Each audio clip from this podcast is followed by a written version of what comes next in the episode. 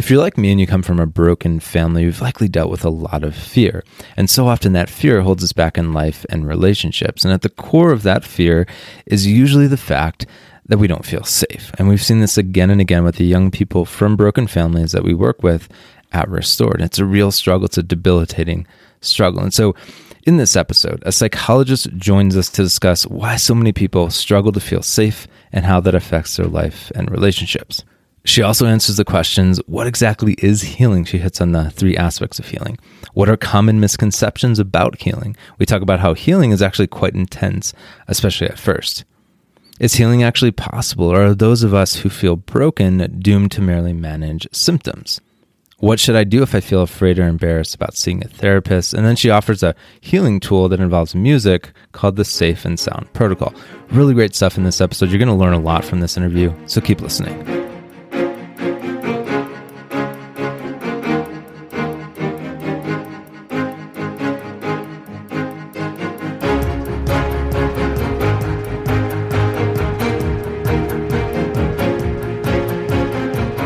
Welcome to the Restored Podcast, helping you heal and grow from the trauma of your parents' divorce, separation, or broken marriage so you can feel whole again. I'm your host, Joey Ponarelli. Thanks so much for listening. This is episode 81. If this podcast or other resources from Restored have helped you, we'd love to hear how they've helped you. And the benefits of sharing how we've helped you is that it gives us insight into what's most valuable for you so we can do more of it. It helps us set strategy for the future so we can keep serving you. And it shows people the effectiveness of our work, which convinces others to use our content and our tools. If you want to share your story, here's how. Just go to restoredministry.com slash testimony, restoredministry.com slash testimony. Just answer the quick questions about how Restored has helped you. It can be anonymous, by the way, totally your choice. And then we'll turn that into an anonymous blog article. So if you want to share how Restored has helped you, just do that today at restoredministry.com slash testimony. My guest today is Dr. Rebecca Showalter. Since she was a child, Dr. Rebecca had a fascination with people and their stories. And later in life, she graduated from the Institute for the Psychological Sciences in Arlington, Virginia, where she studied the human person on a philosophical and scientific level. After receiving her doctorate in clinical psychology, she became the director of testing at St. Raphael Counseling in Denver, Colorado. She now has a private practice in the Denver area. She's trained in various therapy methods, including emotion focused therapy, interpersonal therapy, eye movement desensitization and reprocessing, that's EMDR therapy, internal family systems therapy, and non directive child centered play therapy. On that last note, she has a passion for the psychological development of children and has seen that method of therapy help children find significant growth and change in just a handful of sessions. Dr. Rebecca also works with parents on how to play therapeutically with their children and build secure attachment, which basically means a strong and loving bond between them that's built on trust. In the 15 plus years she's spent in psychology, she's learned that her ability to help others heal and grow is actually dependent upon her own healing and growth. She's also learned that she still has a lot to learn. So here's my conversation with Dr. Showalter.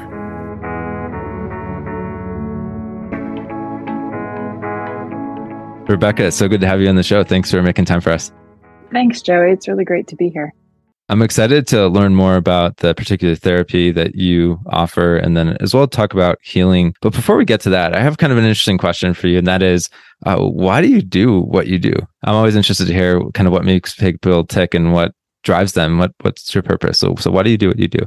Yeah, that's a great question. I think it's, it's a different answer now from when I initially started. I think going down this path, I had a strong sense of of really wanting to do something, you know, I guess just sounds kind of cliche, but important with my life and something that really helped other people. And in general, you know, I always had good feedback about being a good listener and and being a calming presence and really helping people. And yeah, so so initially I was in, you know, college. I was initially a business major and then at some point, I realized, no, I think I just want to be a, a, therapist. And so I switched over to psych, but I was kind of ambivalent about it. So then I ended up doing English literature.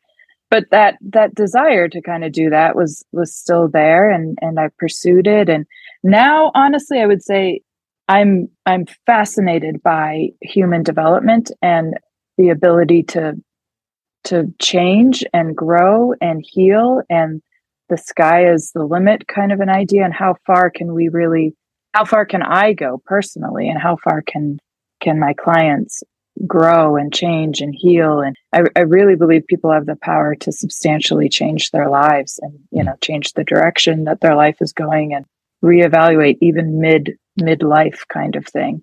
That's certainly been the case for me.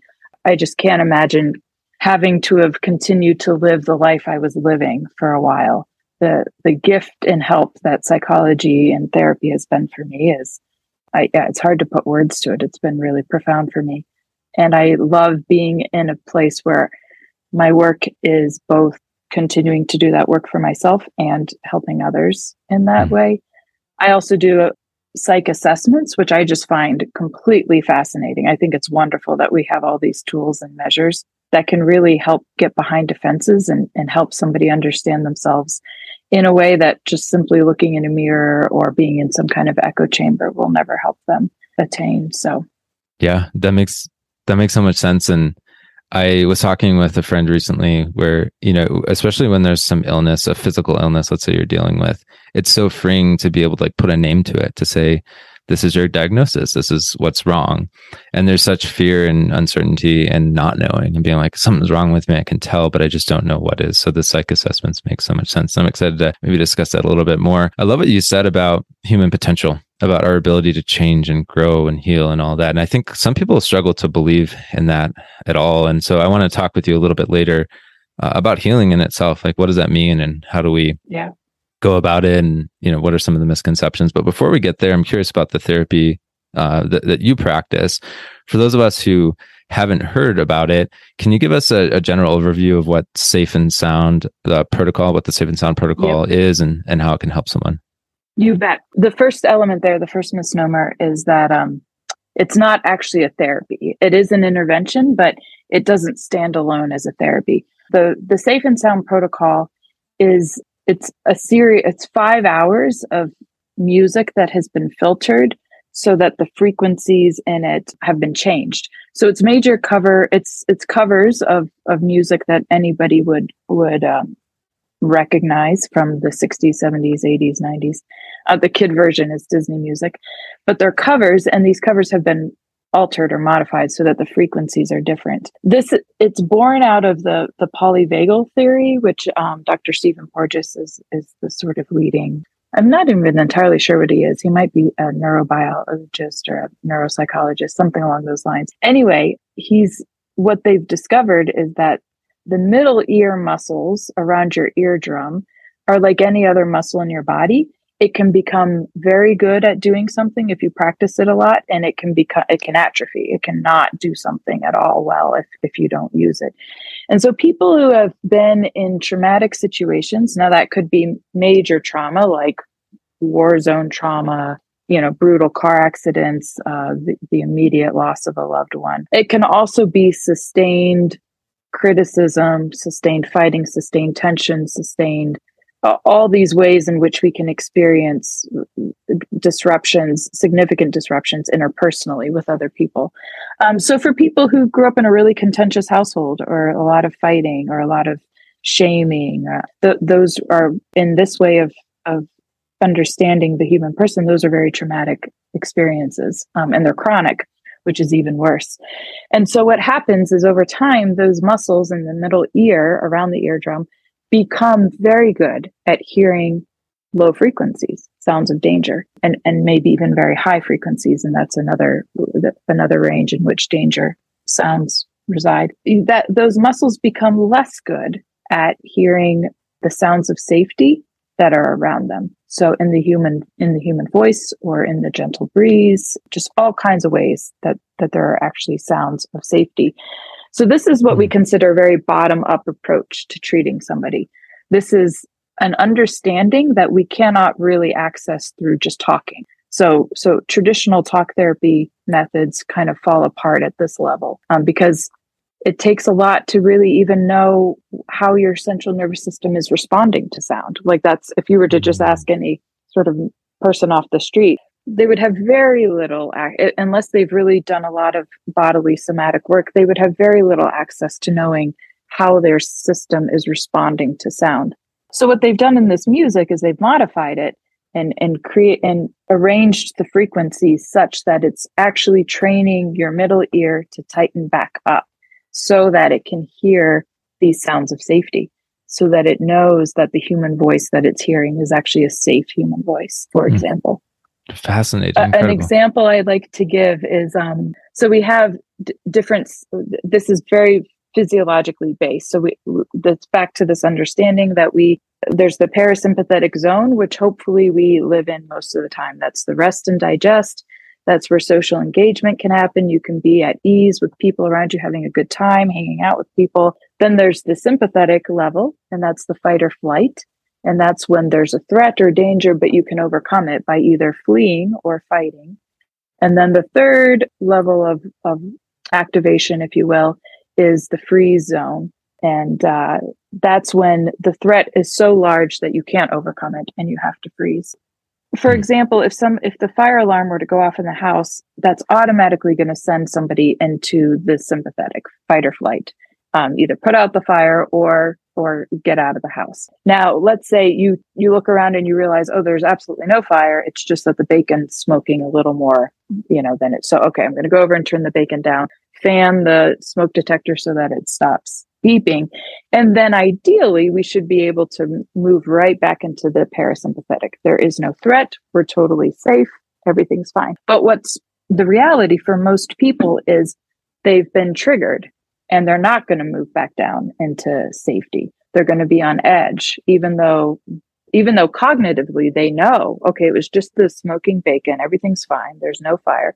Their system doesn't know how to re-enter safety to re-enter the parasympathetic.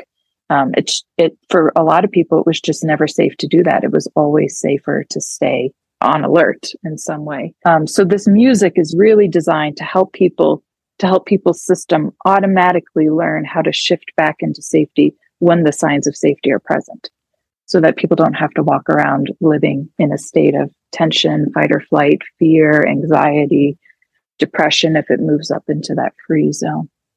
Amazing. Thank you for explaining that. I love the science behind it too. I think that's so important to to talk about as well because a lot of people don't have that understanding. I can see this left and right even in my own life coming from a broken family but also in the lives of the young people that we serve how yeah, we seem to be on that extra alert mode that kind of looking around scanning around for some disaster just always on guard and one of the ways in which I've seen that be the most devastating in the lives of these young people, and even in my own life, is how it affects your relationships, which I want to touch on in a in a second. But first, it seems like the main focus of all of this protocol is to make people feel safe. And maybe it's an obvious question, but I know you touched on a little bit. But why do you think this is a struggle for for so many people, especially people who come from broken families?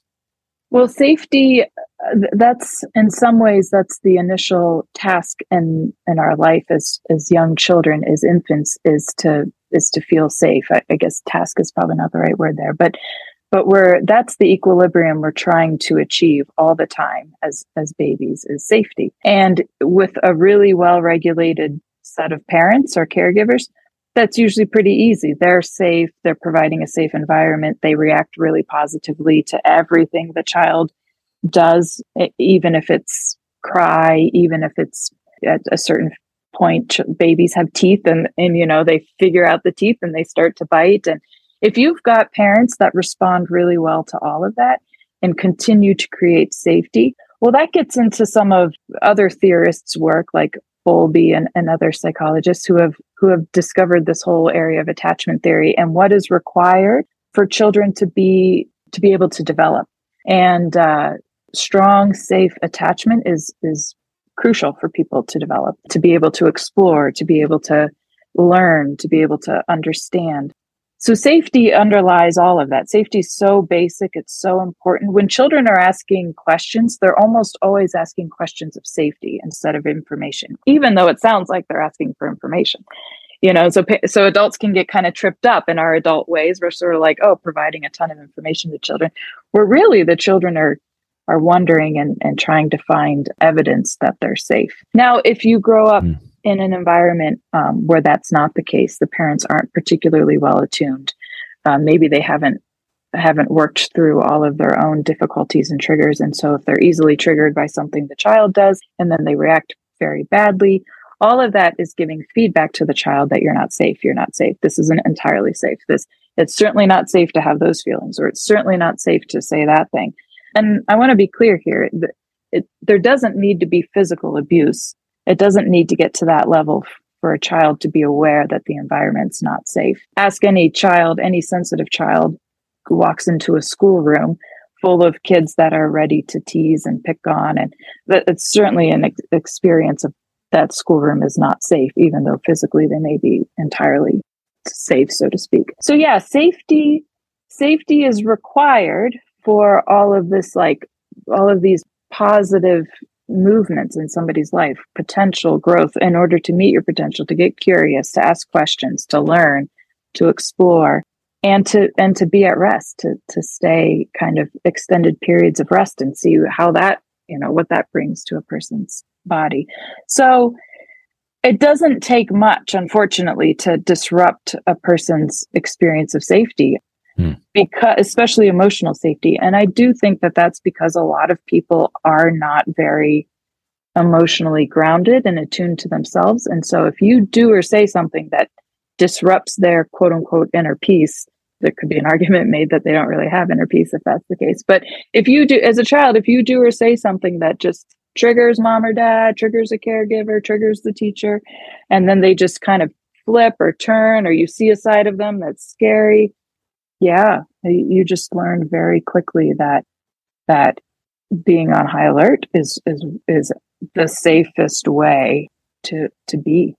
Yeah, no, it makes sense. It's, yeah, yeah, you're not safe.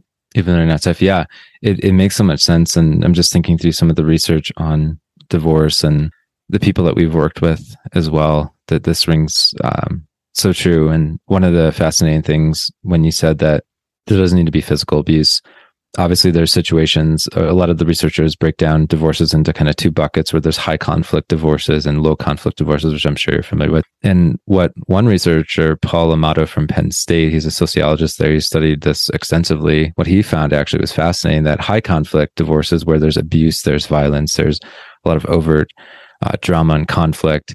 Um, he said those situations, um, you know, a child can actually benefit from a separation, obviously, because they need to get to safety.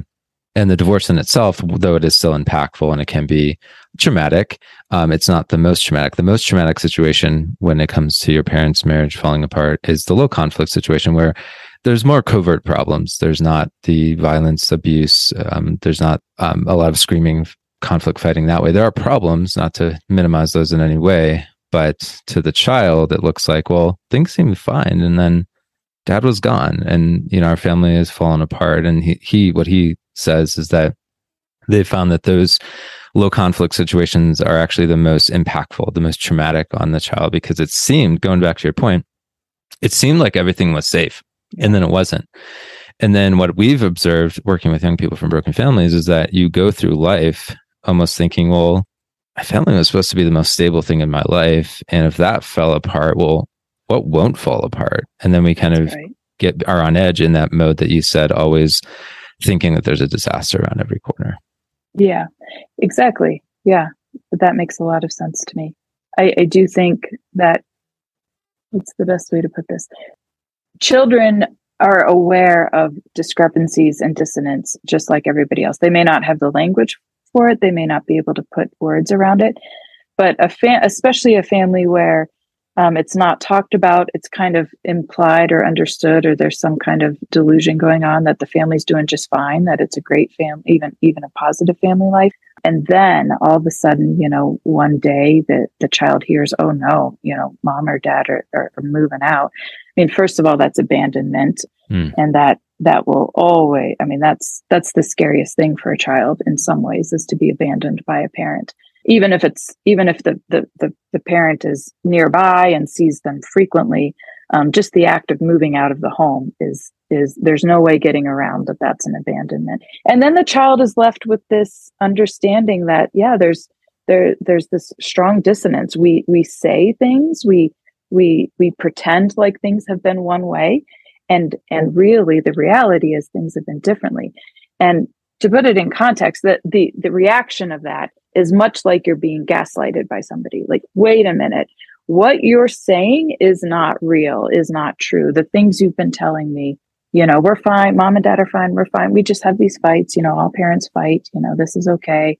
Um, you know, I, I, it, it, these low conflict fights don't, or, or divorces maybe don't always include those elements, but but something like that, where you're you're sort of believing that okay we're in the realm of normal here. We're in the realm of everything's pretty much okay. And then things turn on a dime. I mean that that that rattles somebody's sense of reality to their core really. It, that it makes a lot of sense to me that those would be worse that that the fallout from that would be worse than it's highly contentious. We all see it. That it's really clear that nobody's doing well here. Yeah and and there's no pretense about it yeah, no, I'm with you there. And obviously, both are tragic. I know we both would say that, but can definitely observe the different effect that the you know the split up itself would, would have on the child.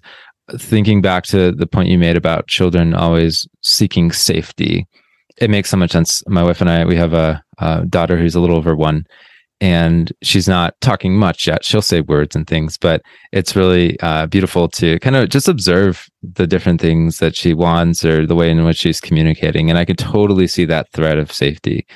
Just when mom leaves the room, she's like, gets so sad. Or when, you know, I need to go go out for a little bit. So I'm jumping in the car. She's, you know, like, no, I don't want you to leave.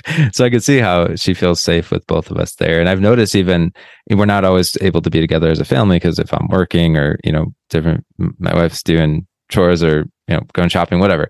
Uh, we're not always able to be together as a family, but when all three of us are together, she just loves it. There's just her face looks different. Her eyes even look yes. different she's she feels like so safe and content. And the other day we were just uh you know we are playing around and we were all like laying in our bed and she just was laying in between us and she just looked so happy and she was just playing like normal. And so you know that would be an amazing thing to to be able to experience throughout the breath of our life. But obviously there's tragic things that happen. And so i want to talk about that a little bit being in that place of not feeling safe, uh, how does that affect your day to day life and relationships? Going back to that point uh, earlier, uh, it's going to be unique to everybody in some ways. We can say some general things, but in therapy, the work of therapy is really helping somebody unravel and unpack and really understand the cost of it to their own lives.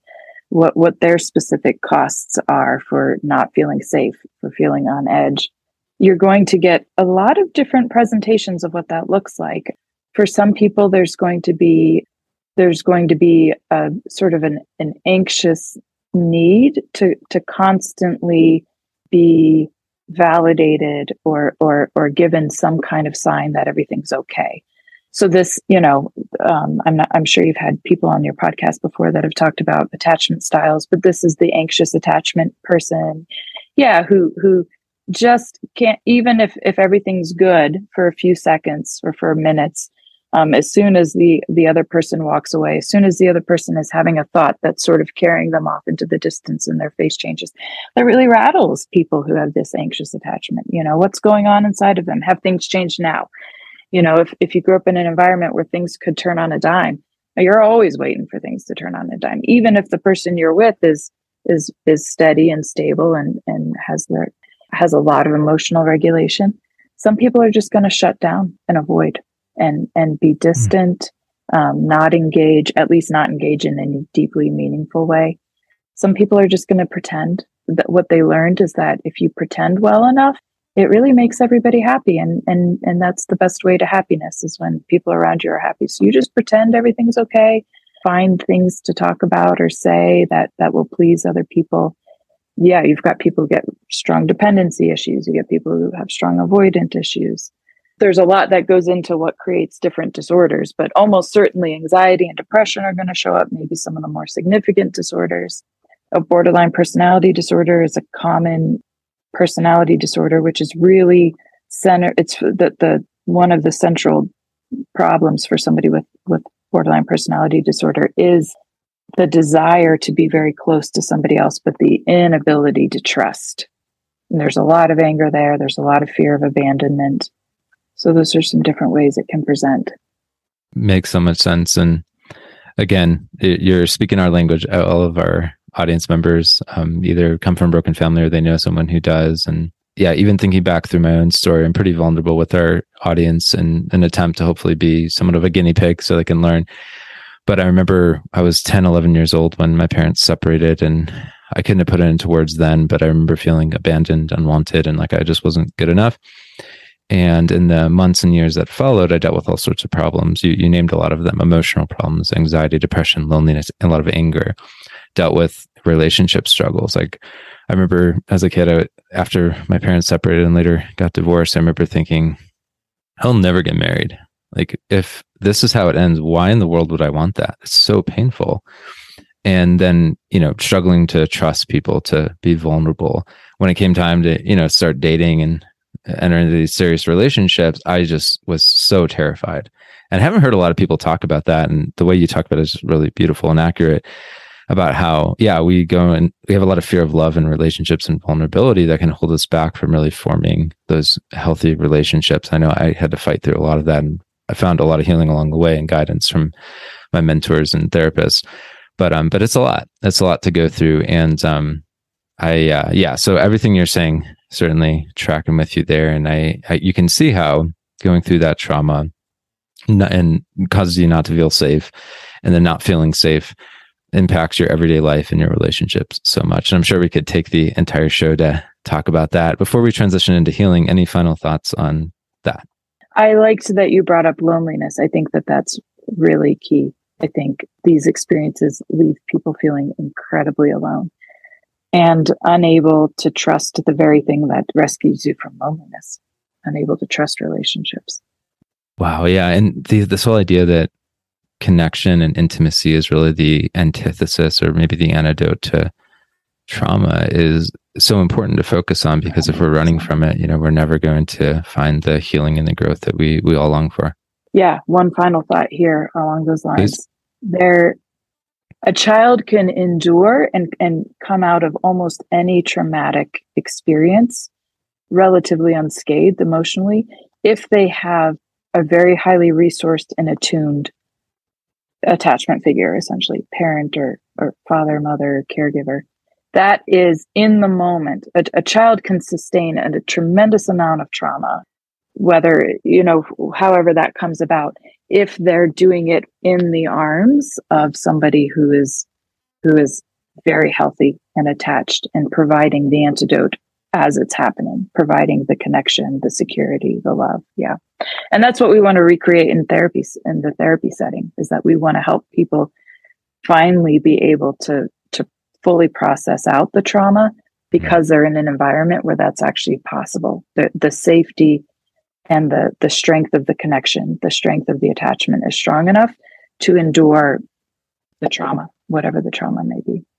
Amazing. It makes so much sense. One of the trauma therapists that we refer people to and that we've had on the show, she says that uh, what makes a trauma a trauma is how it gets taken care of or, a lack thereof. And so it seems to go in line with everything that you just said, which I think is, is really beautiful and shows the importance of having those relationships. We could talk forever, but I want to be respectful of your time. Transitioning into healing, I'm curious, how do you define healing? personally my what's what makes the most sense for me is to is to start with how does healing just happen in nature when the human brain doesn't have to get involved and figure it out how does it happen and you know there's tons of evidence for that everywhere. The body can heal itself of physical injuries a lot of physical injuries without intervention. In fact usually what we have to do is get out of the body's way you know if there's a significant cut. We just have to make sure that that cut's protected so that it can heal. And we all know those you know i grew up with my brother's just a year young one of my brothers is just a year younger and he and his best friend all throughout our our adolescence their their legs were just constantly torn up because they they would just re-itch all these bug bites and all these scars and they just were forever reopening yeah. these wounds. And of course as a teenage girl i just found it so disgusting. I didn't want to be anywhere near them. Like if we had to sit next to each other in a car or something just, but that's that's a good example of we can prevent healing physically uh, we actually don't do much to make our bodies heal themselves. It, it, it, that's really all there. If the trauma is significant enough, then we do need to intervene. You know, if, if the bone breaks to the degree that it needs to be reset, then we certainly need to to do that. So it's not, you know, there we have ERs for a reason. Our we can't, you know, rely on on the body to be able to heal everything at least quickly enough. You know, we might bleed out first so that's so one of the things we want to do emotionally is is understand okay what do we need how do we need to protect the natural process that the body goes through? How do we clear away the things that would get involved? And one of the things that gets in or gets in the way of of healing is our own defenses. That mm. early on we learn a system of defenses that are really crucial and helpful to survive different aspects of our childhood, whether it's at the home, whether it's at school, you know, anywhere else. We want to be very mindful of, of the defense structures that were necessary as children, but are no longer necessary. In fact, are impacting, impeding, hindering our, our own emotional healing. So that's one layer of it. The other layer is another layer is what, what does emotional healing look like? How how do when we remove all obstacles are we prepared for what happens? And this is a difficult area because to heal emotionally you have to feel. There's no way else through that. You have to do what you weren't able to do at the time. So as an example if a child is if there's a thunderstorm happening and the child and it's right overhead and the booms are loud and the lightning is is sharp and you know lighting up the sky it's going to terrify a child the healthiest way for a child to adapt to that is to feel all that fear as it's happening with and in the presence of in the arms of the parent or the or the, mm. the caregiver who can say i know it's really scary. It's okay that it's scary. I'm right here and i'm going to do everything i can to protect you. And the, the whole idea don't be afraid. Don't be afraid. Don't cry. Don't cry. Don't be angry. Don't be angry all of that trains us that the very thing that we need to heal us is wrong, is bad.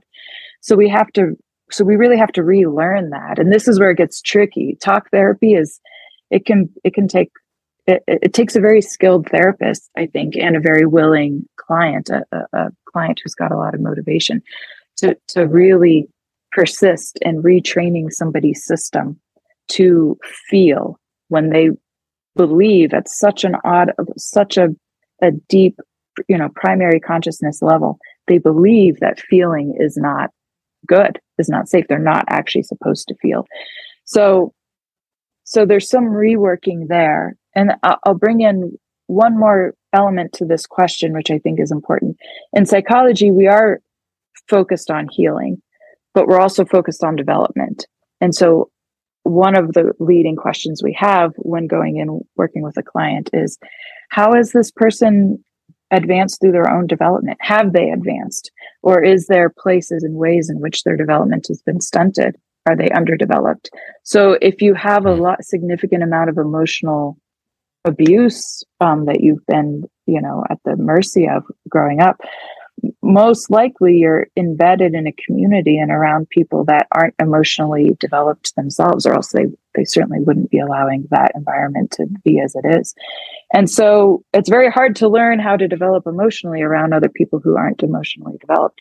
So part of healing in a way is is actually just growing and and and developing thriving. Like for example i broke my collarbone a few years ago and uh, for a few months i had to I, I, was protecting it as it was as it was healing.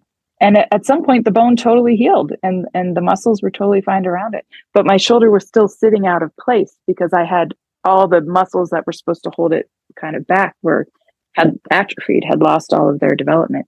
So even though healing quote unquote had taken place i was unable to to access my potential in my shoulder until i redeveloped those muscles Wow. So yeah, so so heal the question about healing is really important, but the language of development is almost always alongside of it for us as therapists.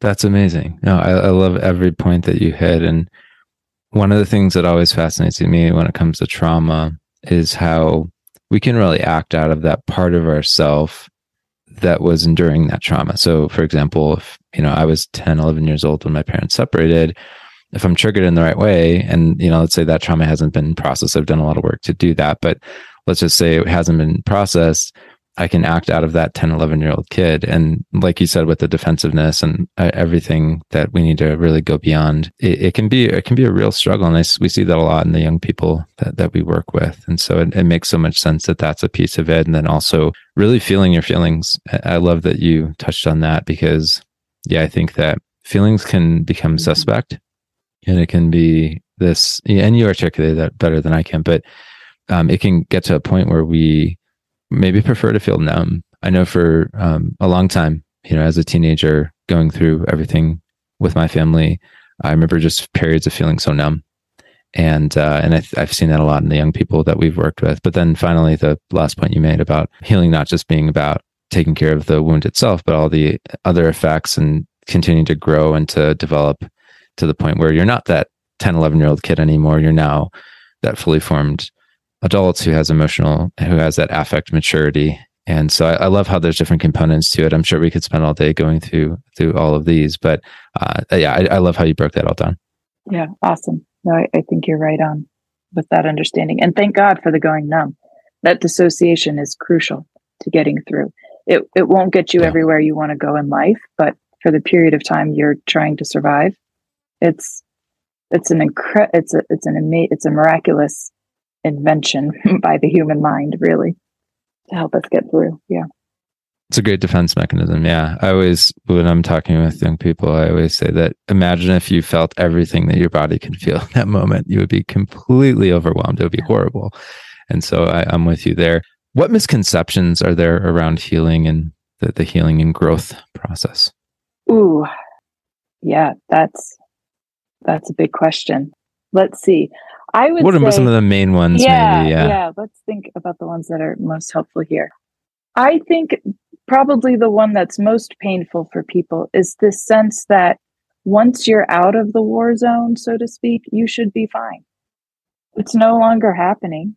You're no longer there. That was such a long time ago. That was, can you really remember that? I mean, your parents were good people. I mean, your parents really, you know, all of this sense that okay, okay, maybe, you know, when, when, you know, the fighting got really loud, you know, okay, yeah, sure, that makes sense that you were, that you were really scared then, but why are you scared in your life now? You're totally fine. You're out of that.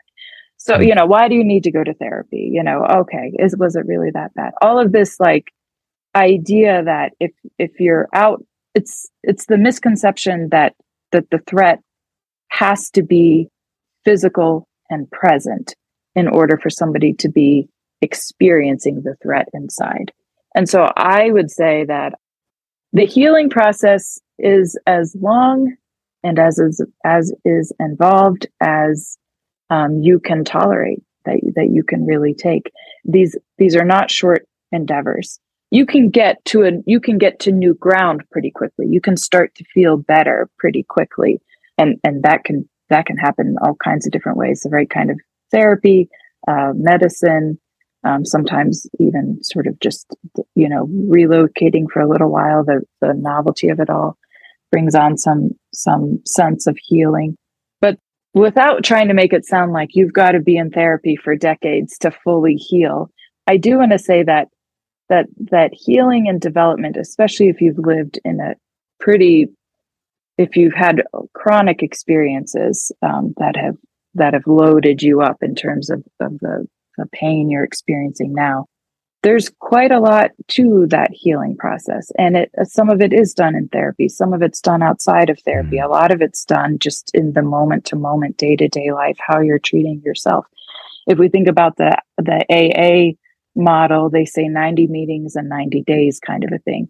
And that idea is that healing is intense. Healing requires dogged effort. And you can't just show up you know, once a week at the beginning and, and get what you need. You might be able to go once a week. I mean, I'm talking about the Al Anon or AA meetings right now. You might be able sure. to handle once a week in a year or two. But for the first three months, let this be your all consuming effort. You know, make it to a meeting every single day. Read your books in between the, the meeting. I think healing is a lot like that. Like once you decide to heal, we see this, we see this in all those videos, cute videos on, on YouTube of animal of, of terrified little puppies slowly being coaxed back into ease by by the person that finds them. And you see you've got to be pretty you've got to be persistent. You can't just sort of give the dog uh, a, a five minute dose of of a positive environment a day and expect that dog to make any kind of progress quickly.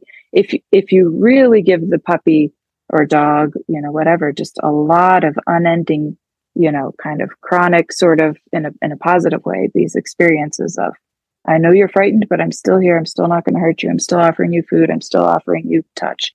Yeah, you're going that that puppy or dog is going to heal a lot faster. Yeah. So I th- that's kind of a long rambling answer, but those are some thoughts there.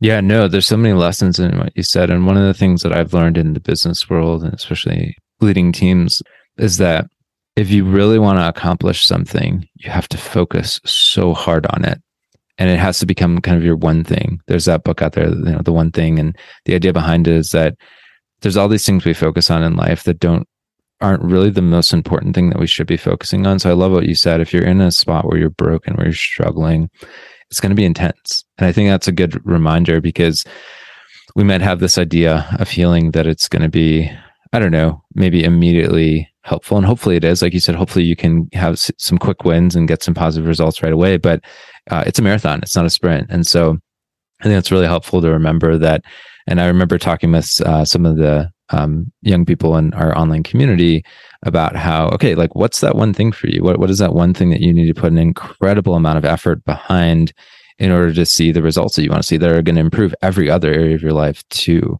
instead of splitting your attention in this and that. And so I think there's a powerful lesson in there when it comes to healing is that like we need that focus intensity to really go all in to, you know, do what you said, where maybe starting out, you need to do those, you know, 90 meetings in 90 days as the 12 step like AA model shows. So a lot of great lessons in there. I think there's also this belief that healing isn't actually possible that you can only really manage symptoms.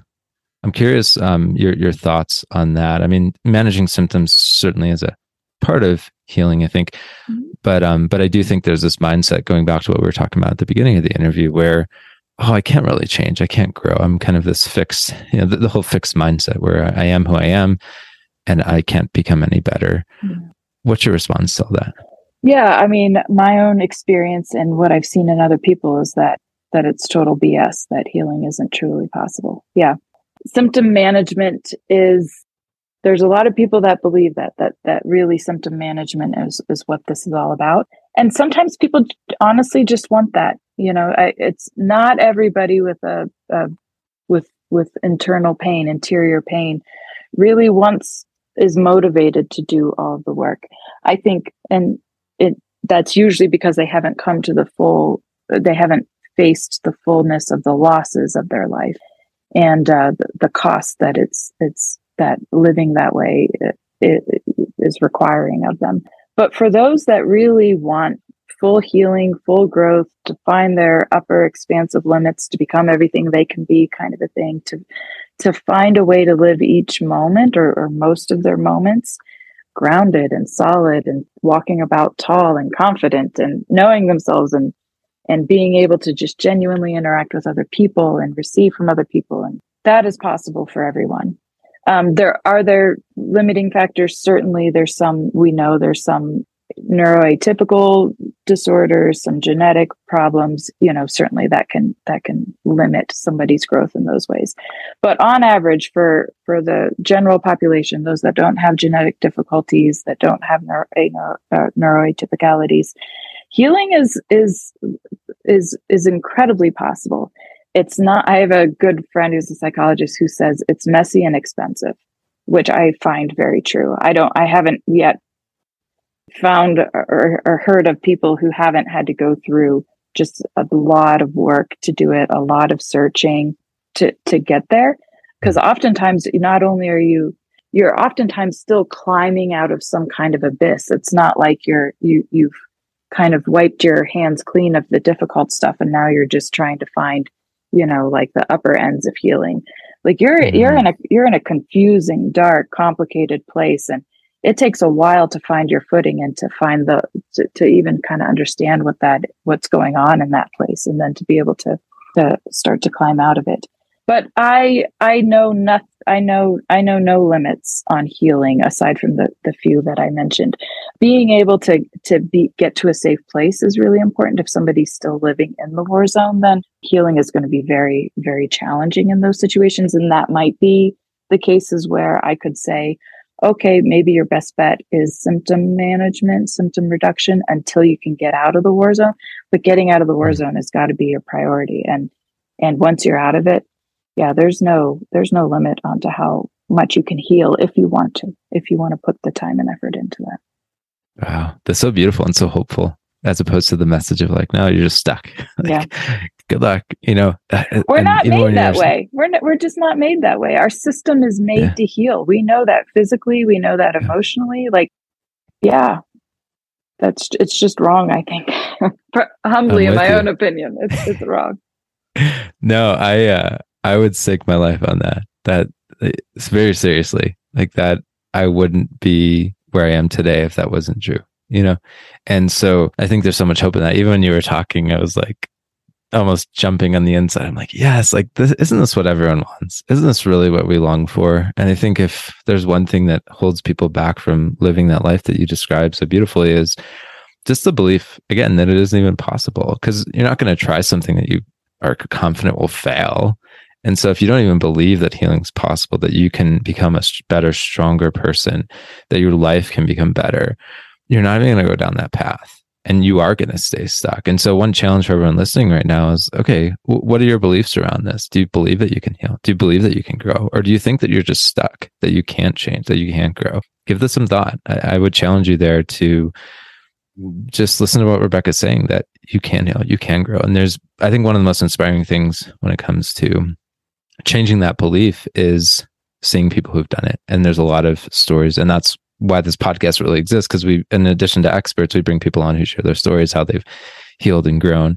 And so uh, listen to those podcast episodes. But I think there's there's so many great lessons uh, in that, and oh man, yeah, I just like my, my heart is like burning to be honest with you because I think we all we all desire that full life to live life fully alive, to thrive, to reach our potential, to become the best version of ourselves, like you said. Totally agree. Yeah. Going back to the therapy question, sometimes people, I think, another barrier to it is to healing in general is that sometimes may, people may feel embarrassed about reaching out for help, to, to seeing a therapist. What would you say to someone like that listening right now who is afraid, who who feels embarrassed about reaching out for help, especially scheduling a counseling session?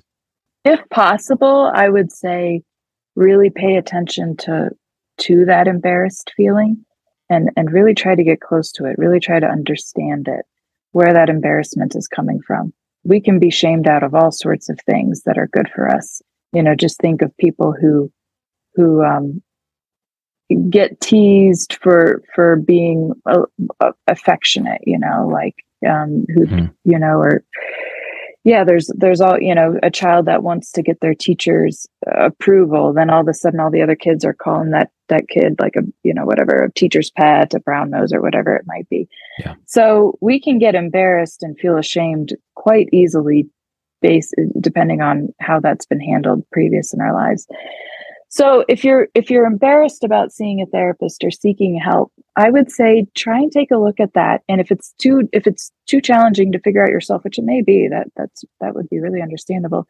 Try and find a, a really trusted friend or confidant or, or mentor, somebody who you can say, I, I, there's this conflict going on inside of me. On the one hand, I'm, I'm hearing some things that it sounds like there's real potential and possibility out there. I really want to lean into that.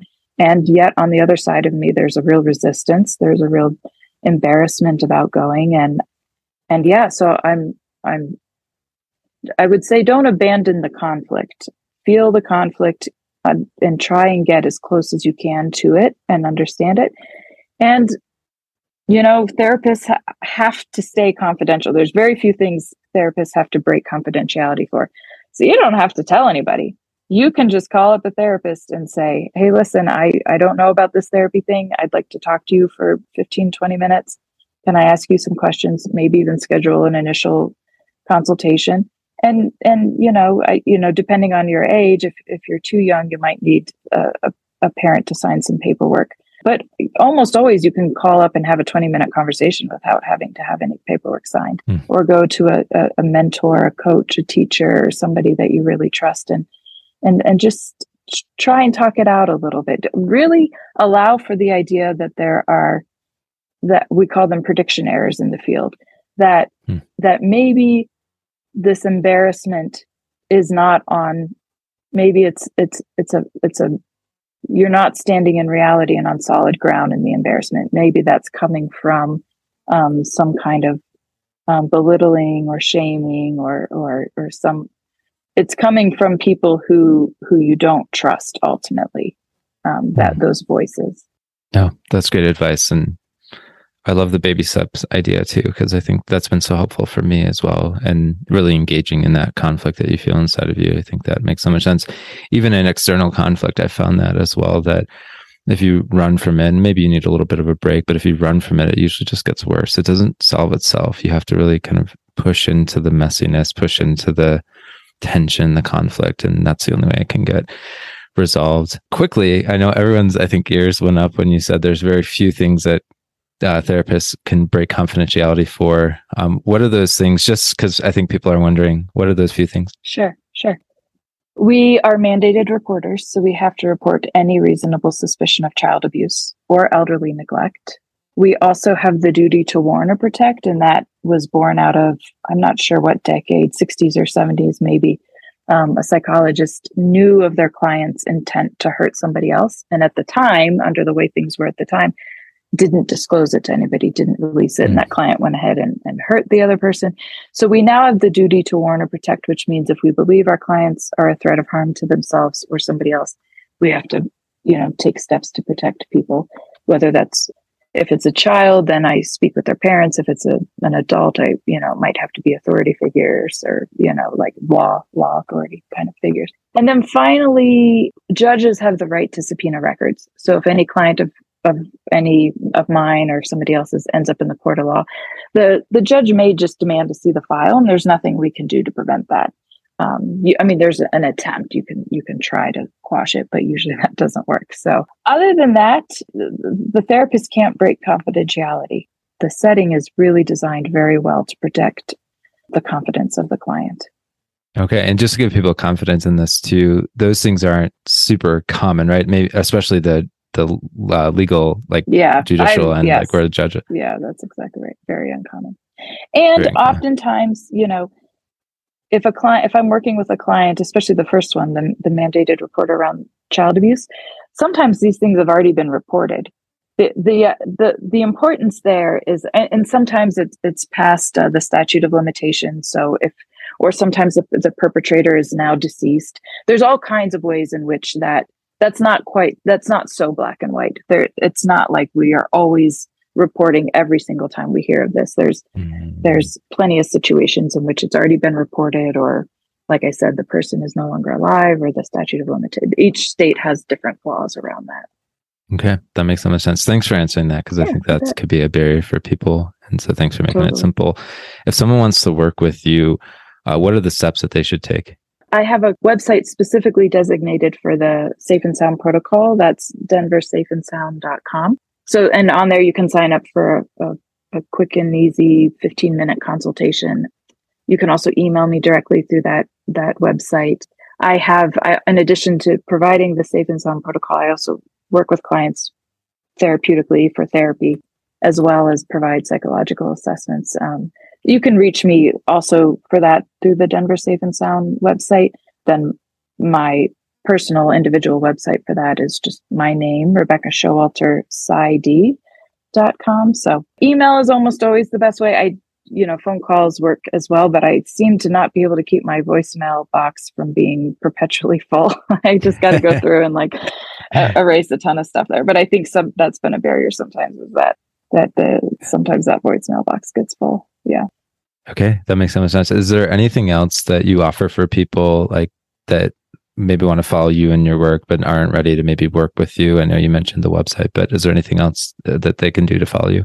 Not at this point. I mean, I'm I'm on the cusp of having a Instagram account up and going. Again, that would be my name, Rebecca Showalter PsyD. People are happy to look for me there. There's no content yet, but hopefully there will be. uh, in the coming. Maybe this will will give me a this will give me a good kickstart. I can put some content up before this gets out. Yeah, but as of as of right now, those are the only ways. The safe and sound, I should say this: the safe and sound protocol is a very quick intervention, and it doesn't require. I, it's best done in conjunction with therapy, but it doesn't require being done in therapy. So, if somebody wanted to work with me for the safe and sound protocol, we're talking about five hours of music, usually spread over ten ish days and you you can do it remotely. Um, I would just be in touch via text or email to kind of see monitor, see how things are going. But that's a fairly low level interaction with me, um, and, and, and it tends to be pretty quick um, in terms of an intervention. So that's amazing. And I think there's a lot of people listening right now who, who do need that. If they're outside of Colorado, are you licensed in other states or can they do that even if they're outside of Colorado, the Safe and Sound protocol? The Safe and Sound protocol can be done anywhere since it's not a technical psychologist client relationship. Yeah, I don't need to be licensed in this state. For therapy, there are a number of states I'm licensed in, and you can see that on my website, Colorado, obviously. And then I'm part of PsyPact, which just means I can work via Zoom in about 20 to 25 different states and more states are jumping on that all the time so great. Okay i'm happy to hear about that. I need to look into that more because it's such a barrier to for a lot of people getting help from a competent therapist. That's right so yeah. thanks for for mentioning that. I want to give you the final word. Uh, first thank you so much for your time and your expertise. It's really amazing to speak with you. Um, i've really enjoyed this conversation. I've learned a lot personally and so thank you so much i know our listeners have as well. I'll give you. I want to give you the final word. What encouragement would you give to anyone listening right now who who feels stuck, who feels broken because of everything that's happened in their family, their parents' divorce, or a lot of dysfunction, or just the breakdown of their family? What encouragement would you give them? Yeah, great question. And likewise, I've I've really enjoyed being here. I would say work hard, uh, persist at at finding what works for you. You're gonna you if people have lots of advice and and sometimes the advice is going to stick and sometimes it's not we live in a world especially if you have access to the internet where there's so much on youtube. And honestly i think there are, are tons of good there's so much good content on youtube and all all of these areas. I would say start digging and find people that whose whose voice whose language whose message content really hits home and then listen to those as much as, as is good for you you know really pay attention to does this bring me to a calmer better place? Does it does it help clarify some things? Do i feel more solid and upright when i'm listening to this? And if not go ahead and pause it and move on. So even if if the idea of, of a more formal intervention or therapy is is not possible for whatever reason right now or, or not even something you're interested in pursuing doggedly pursue your own healing it will wait for you. Your your your demons will wait for you until you face them and master them. They're they're not going to go anywhere on their own. So each each person's journey to that is incredibly unique and different, and it's very important that it's it's that you have ownership and agency in that. So so start where it feels right to start. Start by you know, yeah, finding some good YouTube channels, or start by listening to the to music where a lot of people find that's very helpful, like uh, artists who have been through similar things and uh, write about it in their music. Like, get, like, explore is what I would say. Get out there and see what's out there, see what free content you can find. And then, of course, feel free to to reach out to me even if you're not at all sure what you want the next step to be i'd be happy to to at least you know give you some ideas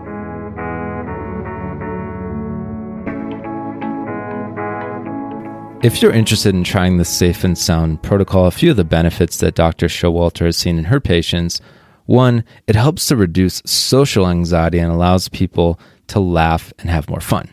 It helps them to think and even talk about past trauma without feeling as anxious or triggered. One woman who went through the protocol even overcame her fear of being hugged and started to show more affection to her friends. It helped another woman navigate the horrible news of her miscarriage in a calm way instead of shutting down or going numb as she had in the past.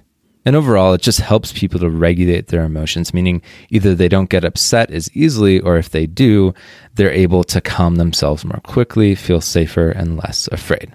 So if you want to try the Safe and Sound protocol, you can sign up or watch the video about the protocol at Dr. Rebecca's website, Rebecca Showalter psd.com or just click on the link in the show notes.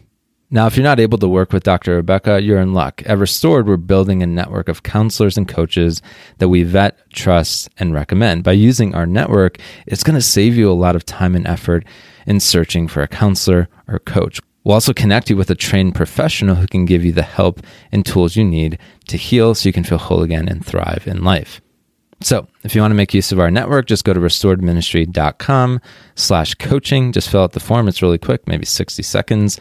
And then we'll connect you with a counselor, coach, or even a spiritual director once we find one for you. Again, go to restoredministry.com slash coaching or just click on the link in the show notes. Thank you so much for listening. If you know someone who's struggling from their parents' divorce or broken marriage, share this podcast with them. Always remember you are not alone. We're here to help you feel whole again and become the person that you were born to be.